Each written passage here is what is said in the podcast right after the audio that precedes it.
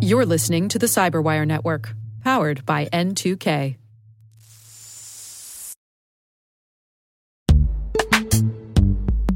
This episode is brought to you by Palo Alto Networks, the leader in cybersecurity. As AI driven attacks increase, organizations can't afford to have network security that's stuck in the past. Discover how Palo Alto Networks can help you predict what's coming and proactively secure against it with a zero trust, AI powered network security platform built to secure whatever, whenever, wherever. To learn more, visit paloaltonetworks.com slash network security platform.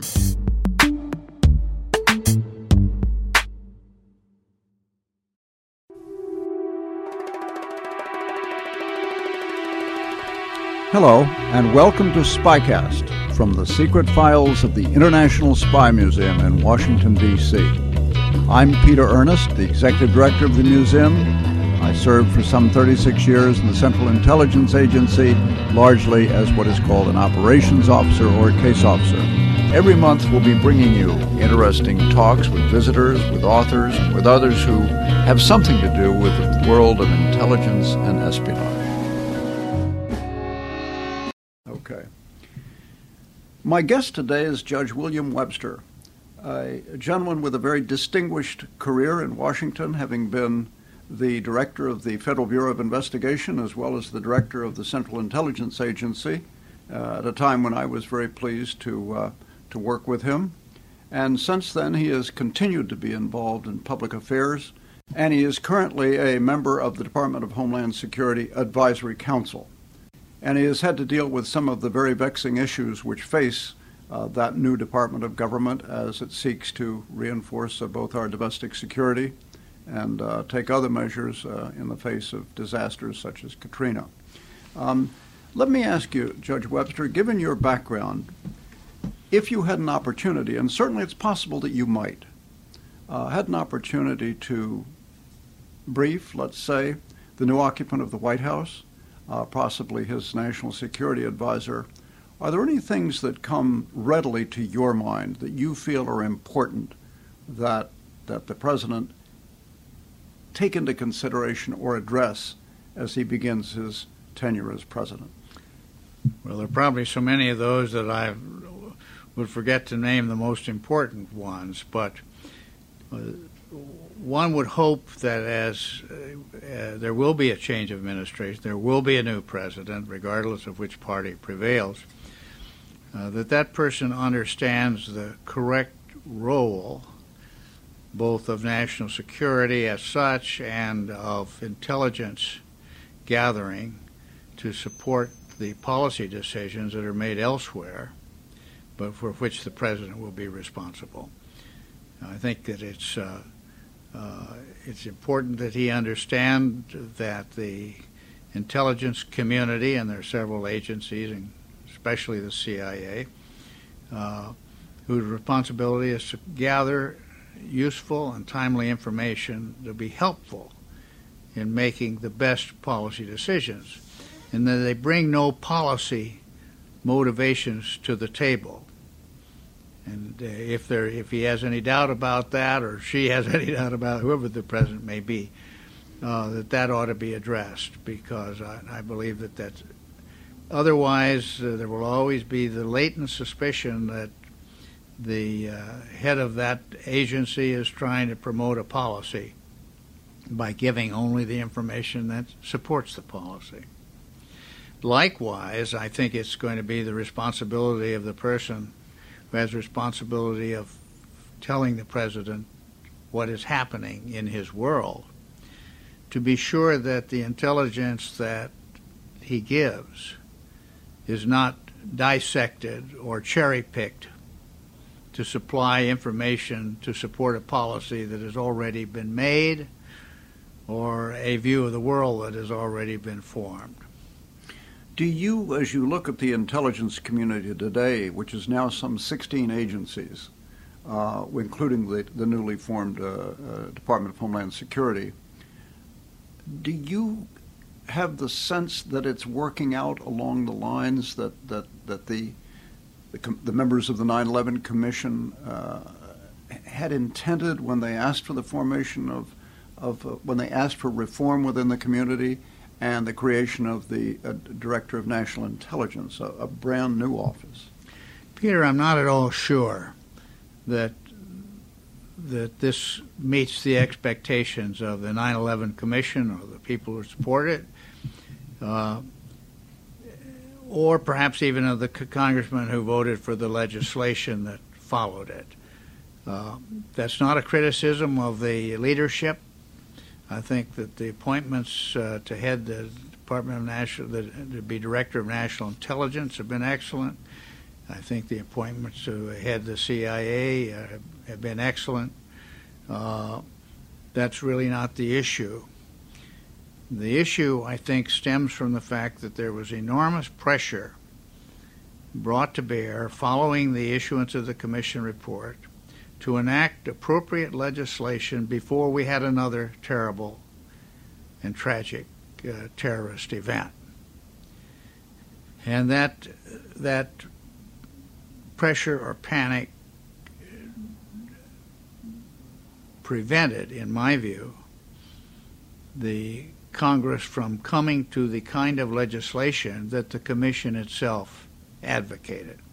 I'll be very specific about the three things that I thought were most important if we were going to shift from having a Director of Central Intelligence, which I thought could work with the proper legislative authority, to a new Director of National Intelligence. First of these being budgetary control of the intelligence community.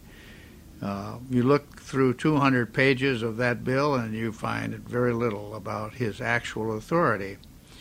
When I was director of Central Intelligence, I knew that I lacked the, the authority that I needed, but I tried to make up for it by acting as a kind of den chief who tried to build consensus among the and consent among the intelligence community members. I don't think we made much progress beyond that situation in the legislation. The two other things that I felt we should have provided for were some role for the Director of National Intelligence in the selection of the heads of the various, the 14, 15 members of the intelligence community, which the DCI never had, and which I hoped that the new, new newly created office would have. Uh, and finally, in an outgrowth of that, uh, I felt it was important that the, the Director of National Intelligence have peer review responsibilities, which he does not. Uh, the uh, heads of the, of the various heads of the different components of the intelligence community, uh, largely military, uh, still report to someone else and they are always respectful and polite to the Director of National Intelligence, but I suspect that uh, they salute another place, which makes it difficult to achieve the ends, I think, of the 9 11 Commission. Those three things are missing. And finally, the thing that concerns me the most, I suppose, in terms of management, is that instead of developing a kind of joint intelligence committee, such as the British have used successfully over the years, of a small group, say 30 to 50 at the most, but say 30, uh, that extra layer has evolved into something uh, exceeding, I believe, 2,000 people now. Certainly, it was it passed 1,500, and I think it's probably over 2,000 now it's hard for me to imagine what those people could be doing to advance the interests of the president and uh, those responsible for national security in terms of an overlay on people who already have the assignments. And I fear, I'm giving it all to you now, but I'm, I fear that unless it's carefully brought under control, there are going to be people out there who are doing precisely what the Director of National Intelligence has said he does not want to do, and that is to get into the operations of the different organizations. And I continue to hear reports that there are there tasking going on at that level of an operational nature, which would be confusing to anyone trying to know who he reports to and who he takes orders from. So I'm hopeful that that in, that, that in due course, the new president will direct the right people to take a look at the way the structure has, is is evolving and whether or not it needs correction and redirection is I think it does. And I say that without criticism of the leadership because I think the leadership is excellent. The leadership has to deal with the with the authority it's been they've been given and at the levels that they've been given and try to uh, have a system that is efficient, not confusing, and responsive. Well, I think you put it very well, and I think that was certainly a, a, major concern of the professionals was that uh, they understood why there might be a new office uh, to oversee the community, but the concern being that it not be simply another layer of bureaucracy and perhaps end up doing some of the very things that, that you've just mentioned. Exactly. I wonder if, if I could just turn to something. I, I think the organization of the community and the points that you've made are very valid. But I'd like to just turn to sort of something that we hear a lot about Main Street today, and we sure. hear a lot about oh, we sure do. what what concerns the people. And I think one of the things that has been a, a, a subject of concern in people who, who think about intelligence or they think about the kinds of conflicts that we're having to deal with now, insurgency and so forth. And they think about the issue, and I'll call it civil liberties, the, the civil liberties and national security. That's always been a, a balancing act. It's as old as the Republic. But we're now in a new phase of the Republic, in a sense. And you have uh, not just been head of these two agencies, both of which deal with those issues in some of their work, uh, both the FBI and the CIA. But now you're on the advisory council of, of the Department of Homeland Security. And I think that's one of the issues you've had to grapple with in that position. And I just wonder if there's some comments you could share with us today on that issue. Well, as you point out, it's as old as the Republic. In fact, uh, the issue is older than the Republic by my calculations. I think it was first articulated by Sir Edmund Burke almost 300 years ago in Bristol, England, when he said the kind of liberty he meant is one accompanied by order, and one that not only could exist, it could not exist without it, but it was liberty protects order, order protects liberty. And uh, the balancing that's necessary there can sometimes be very complicated. The, Amer- the public in general and the American people in general are not always of the same mind and on all occasions, so it's a, it's a different type of circumstance. We had a deputy director of Central Intelligence named Vernon Walters. General Walters was one of Eisenhower's trusted advisors, ambassador to the United Nations and to Bonn uh, and he'd thought a lot about these issues, and he wrote that the American people are ambivalent about intelligence. When they feel threatened, they want a lot of it, and when they don't feel threatened, they think it may be just a little bit immoral. Well, I've thought about that a lot because it it it tends to affect the attitude of people on specific issues at specific times.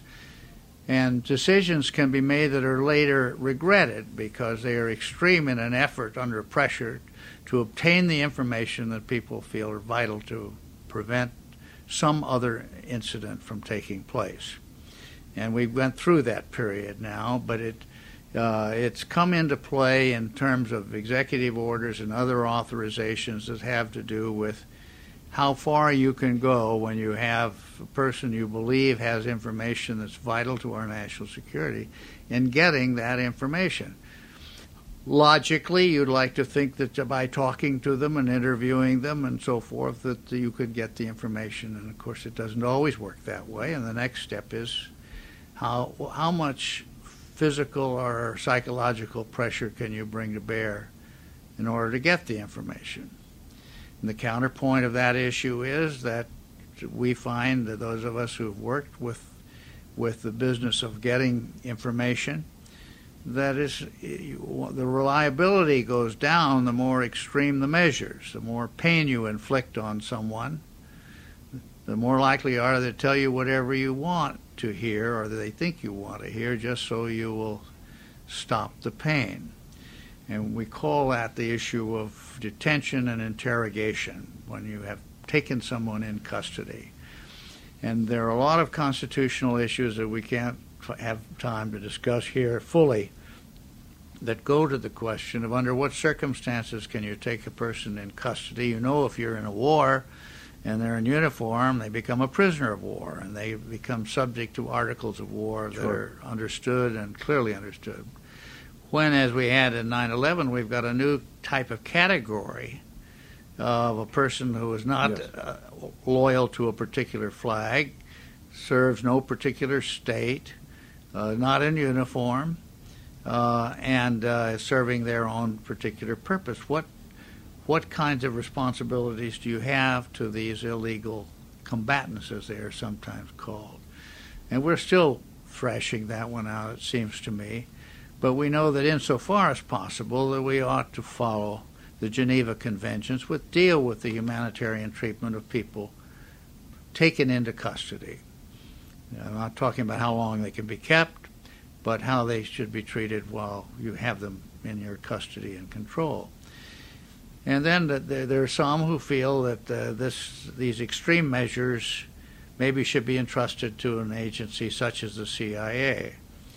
Uh, that's not altogether welcome because people who do this work and who serve in the CIA do not want the reputation for engaging in in activity that is an extreme, uh, pain provoking. I'm using as an example of that sort of thing. Sleep deprivation and so forth, been known to police officers for years. But the extreme measures, uh, the CIA is is not a Gestapo, does not want the reputation for doing that.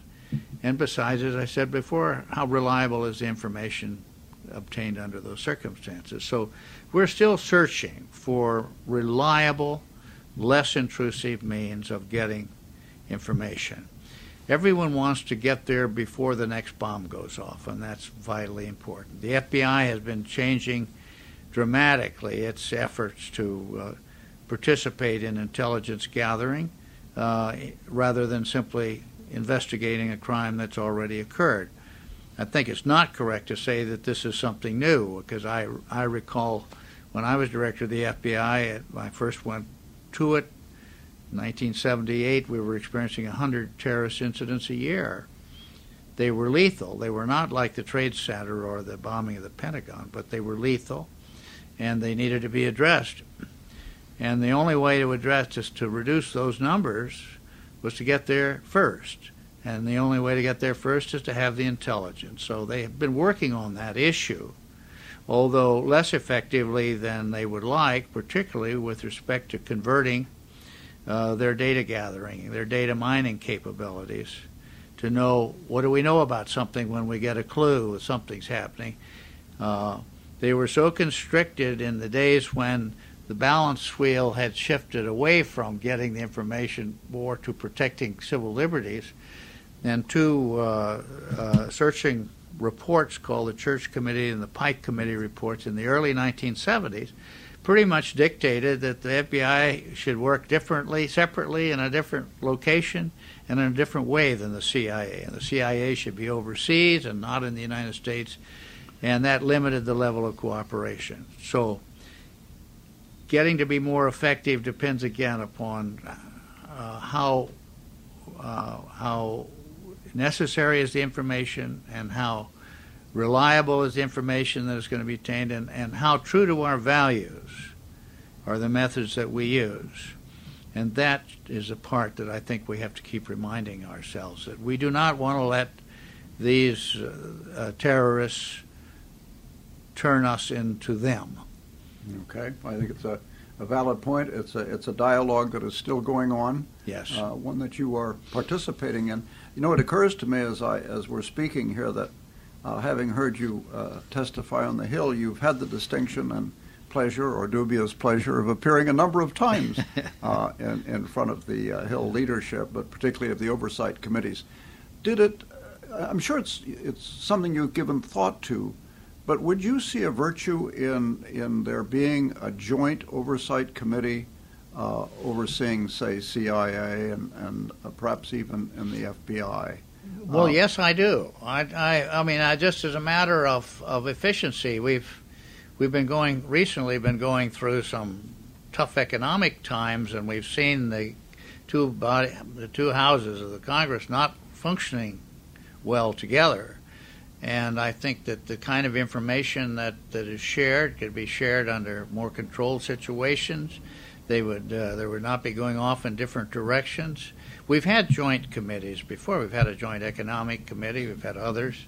So I see it. I don't say it's ne- absolutely necessary, but I see a real advantage to working in that way. Uh, I don't know whether the American people realize that we have currently two special committees, one in the House, one in the Senate, in which they are select committees, carefully selected, and each uh, hold their hearings in, uh, in very secure quarters, very tightly held information, and, in a, and they are entitled to know anything that, roughly anything, that's in the possession of the intelligence community. That's uh, that makes them surrogates for the rest of the Congress and the American people because it, they cannot go out and begin to give, throw out information that might endanger other people's lives or give away the progress that we made in getting to the source of some serious terrorist threat. Well, we are we are so subject to sort of blogging and rumors and sort of un- underground conspiratorial type thinking.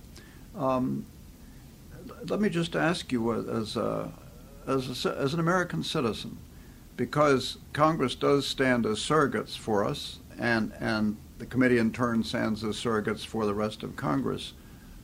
Are you satisfied that the that the oversight process in the main, we know there'll be flaws here, but in the main works?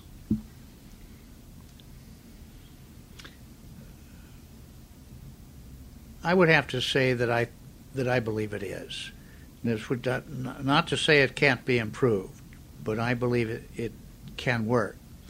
One of the ingredients that we haven't talked about that I think is absolutely essential are two two issues, which I call truth and trust, and I say they are the oil and the grease that makes, then the glue rather that makes uh, it possible to share information, have that information protected, and have the oversight done in a proper way. If trust is lacking, if the surrogates do not believe they are being told the truth uh, in the testimony that's provided and the information that's given, they'll act in a different way, and that way will not necessarily be good for the country. So it's important that that the manner in which testimony is given it makes clear that, that the that the uh, the witnesses or the people who are sent to represent the, the community and the executive branch are saying, giving answers which are truthful, uh, that they are that they are complete. I used to use what I call the four C's: that all testimony must be correct, candid, complete, and consistent.